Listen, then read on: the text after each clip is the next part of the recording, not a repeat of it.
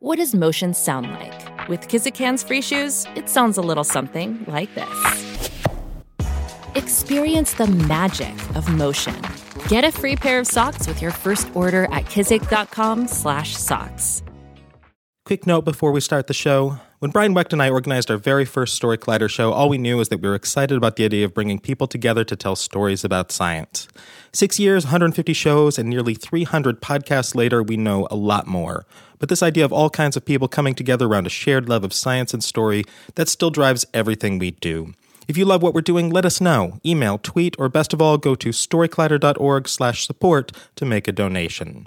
Whether you've come to dozens of our shows or this is your first time listening to us, whether you can give a large one-time gift or commit to $5 a month, or leave us a review on iTunes or recommend us to a friend, everything helps, and thank you for being a part of this. We'll see you next year.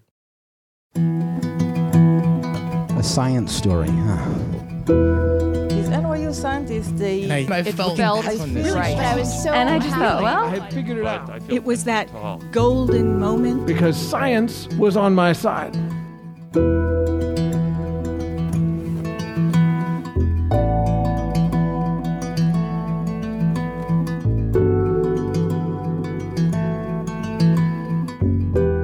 Hi everyone, I'm Ben Lillie, and welcome to the Story Collider, where we bring you true personal stories about science.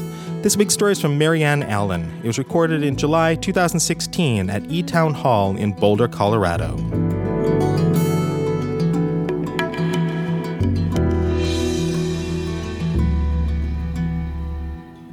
We stood out back of the church, a couple of awkward little girls, talking about boys and parents and the greatest hit on the radio, Achy Breaky Heart. We thought we were really cool. My friend leans over to me and says, I don't want to hang out with her.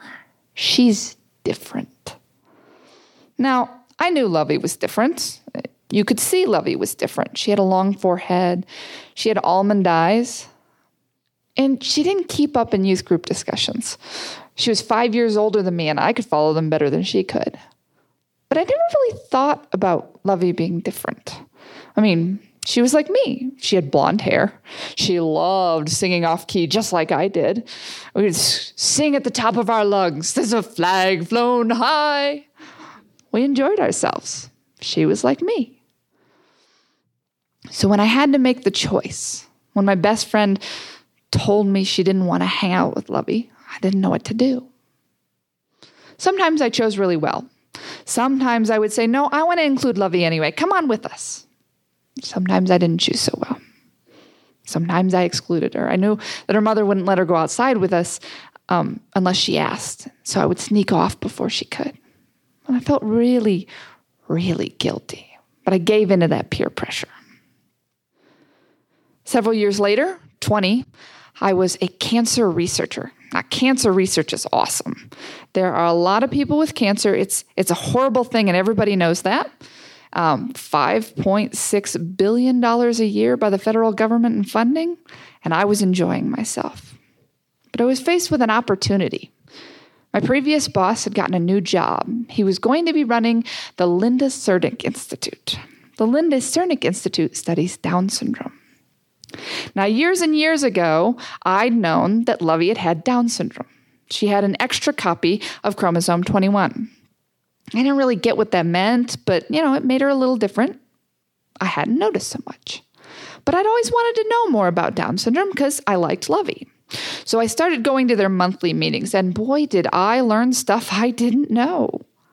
A hundred years ago, people with Down syndrome generally didn't survive past eight years old. But now we've got heart surgery, and that heart surgery can make them live almost to normal lifespans. Not quite, but close. And I enjoyed learning about Down syndrome. I learned all sorts of stuff I didn't know. I didn't know that there was problems with muscle weakness and constipation and obesity.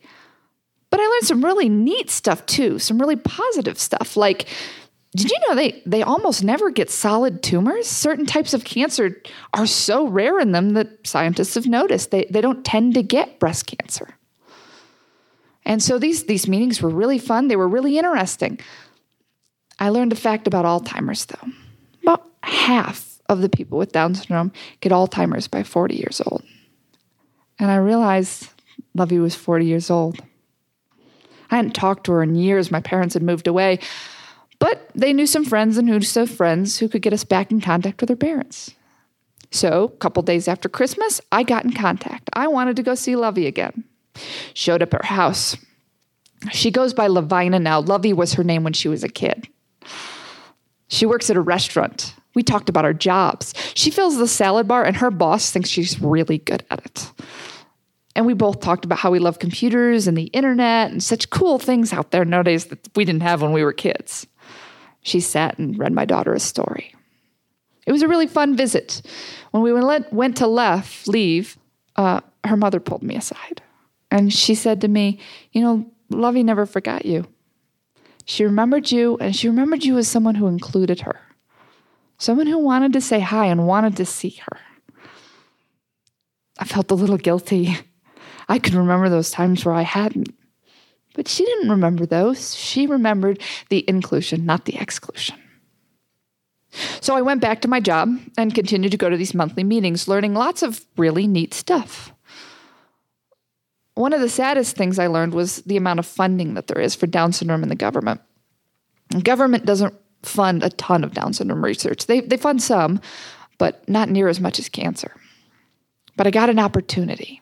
You see, one set of grandparents had a granddaughter they really loved who had Down syndrome, and a lot of money. And so they had down, donated to the university this money in order to do Down syndrome research. And anybody who wanted to do Down syndrome research who had never done it before could apply for a grant. And I, I wanted to do that. My lab applied for a grant and we got it. I was going to do Down syndrome research. I was going to help people like my friend Lovey. And so I started my first project there was this literature out there that said aneuploid yeast, that's sort of like the closest thing in yeast to Down syndrome, uh, had extra DNA mutations. Maybe that was it. Maybe some of these phenotypes I'd talked about had something to do with those extra mutations, and, and maybe humans had those extra mutations. So I do my first project. And it takes about a year because there's paperwork and paperwork because it's human research and you finally get the samples and you send them off for this thing called sequencing, where they're going to send you back all 6 billion ACTGs in the genome. And I think I, am going to do this. As soon as the data get back, I'm ready. Well, the data comes back the day before Thanksgiving. It was Wednesday, and the university had closed all of their offices, and therefore shipping was not receiving. But I had gotten an email from FedEx, so I drove over to the Boulder FedEx and the data wasn't there because they had sent it to the Thornton FedEx. So I thought, okay, no problem. 45 minutes, I'll drive to Thornton, pick up this, this hard drive full of data, and I will get to start on this project. And I drive down there, pick it up, drive home. It's really late at night. First thing Thanksgiving morning, I get up, I start processing this data. Now, my husband thinks I'm completely insane. It's Thanksgiving. You're supposed to be eating turkey. But I was really excited. Well, it turns out I didn't get the data that day. This is really complicated data. And it was the biggest thing anybody in my department had ever had to deal with. And so it actually took me about six months to get to the point that we could even look at this type of data. And I start looking at the data. What we'd done is to find out the genome sequence, the DNA of uh, four kids with Down syndrome and their families. And I start looking at them one by one and realize they don't actually have any more mutations like my theory said. I'm disappointed. That was what that was what it was going to be. I was sure of it. Oh man, I was I was wrong. And you get in this day or two where you're disappointed, but you're in research. And if you are in research, you realize failure is normal. 90% of what we do fails. 90% of your experiments fail. 90% of your grants fail. So you're used to it. It's okay. You get over it. new theory. Got to have a new theory. So one of the things I need to tell you about DNA is in that DNA is genes. And those genes are used to make who you are, and they're used by something called transcription. They take a gene, and uh, a copy is made in RNA. And for each gene in your body, there are different levels of RNA. And so my new theory was we knew there was an extra copy of chromosome 21, and we realized that those genes were higher than they should be because of this extra copy, but maybe those higher levels were affecting everything else, all those other RNA levels in the genome. So I was going to sequence the RNA levels of all of these families. So I start with one family because it's a little bit more complicated than the other experiment. Grow up all the cells, get the sequencing, send it away, wait and wait for data. It comes back, um, and I start looking at it. Processing goes a little faster this time because I know a little bit more about what I'm doing. But when I get to the point where I'm looking at where are these differences in RNA, I start with this child with Down syndrome and I compare him to the rest of his family members. I start by comparing him to his brother. Oh, look at that. There are 600 genes with different RNA levels. This, this is really good. Let's compare him to his mother. Wow, there's way even more than that differences. This is this is great stuff. Compare him to his father. Wow, there's hundreds of genes here too. I must be looking at something really neat. But there's something that scientists know. You always have to do something called a control. In other words, what did you expect to see? And so, in order to find out what I expected to see, I take his brother and I compare his brother to his father. Oh, look at that. Hmm, several hundred genes change when I compare the brother to the father. Well, okay, so let's look at the brother compared to the, the mother. Oh, same thing, several hundred genes. Of course, individuals vary. Every two people in this room have different RNA levels. And when I realized with the number of differences I was seeing between this child with Down syndrome and all of his other family members was about the same number of difference I was seeing between any two people, at least any two closely related people. And I realized that I couldn't tell which of these differences, if any, were due to Down syndrome. So again, you get to this point, you're like, oh no, Oh no, this, this isn't fitting my theory. There were supposed to be hundreds of more changes in the child with Down syndrome than there were with any of his siblings. No, no, they're not. And I was a little disappointed. But then I was a lot disappointed because I realized I was about to give a talk at the Linda Crnic Institute about my data. And I had expected to find lots of things related to Down syndrome. And here I was realizing that most of what I was seeing was probably individual variation, the differences between two people. So I got a little nervous because I knew what they were expecting to see. And I fretted and I worried. And then I thought, no, no, no. These people are scientists. They understand that the data is the data. They will understand. And I'd almost convinced myself of that the day of my talk. But I clearly hadn't because my stomach was still turning when I walked up front and I started presenting this data. It was a pretty good presentation until we got to Q&A. When they started saying, "You did this wrong. You should have grouped people with Down syndrome against people without Down syndrome. You would have seen the differences that way. You did this wrong. My data is showing differences. Your data isn't. You did this wrong." So I go home feeling dejected useless. They have just funded me to research Down syndrome for two years.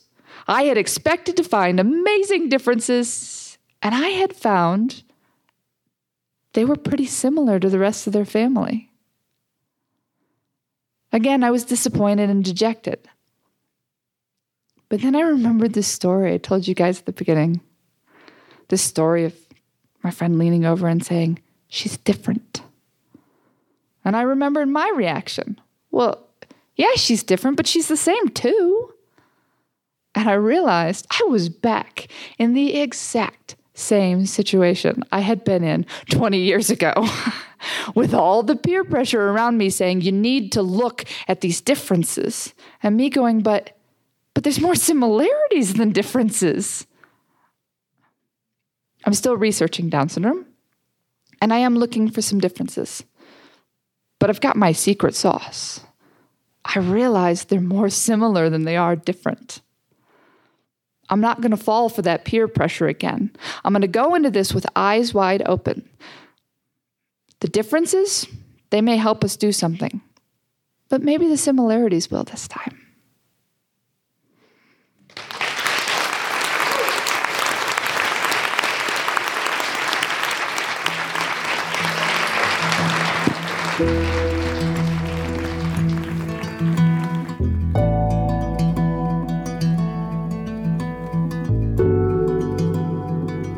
That was Mary Ann Allen. Mary Ann is a Sie postdoctoral fellow at the University of Colorado at Boulder. Her work focuses on genetically encoded suppressors of the deleterious Down syndrome phenotypes and exploring the molecular basis of expression dysregulation in Down syndrome. Special note before I go on in two weeks, we'll be changing up our format just a bit. Instead of just one story per episode, starting on January 6th, we'll have two, so get excited for bonus stories. We're grateful for the support of the Simons Foundation, who helped make this all possible. The Story Collider is produced by me, Brian Wecht, Erin Barker, Ari Daniel, Christine Gentry, Shane Hanlon, Rosie Waldron, Cassie Soliday, Nissa Greenberg, and Liz Neely. The podcast is produced by Zoe Saunders, and the theme music is by Ghost. Special thanks to Down syndrome researchers for all that you do. Thanks for listening.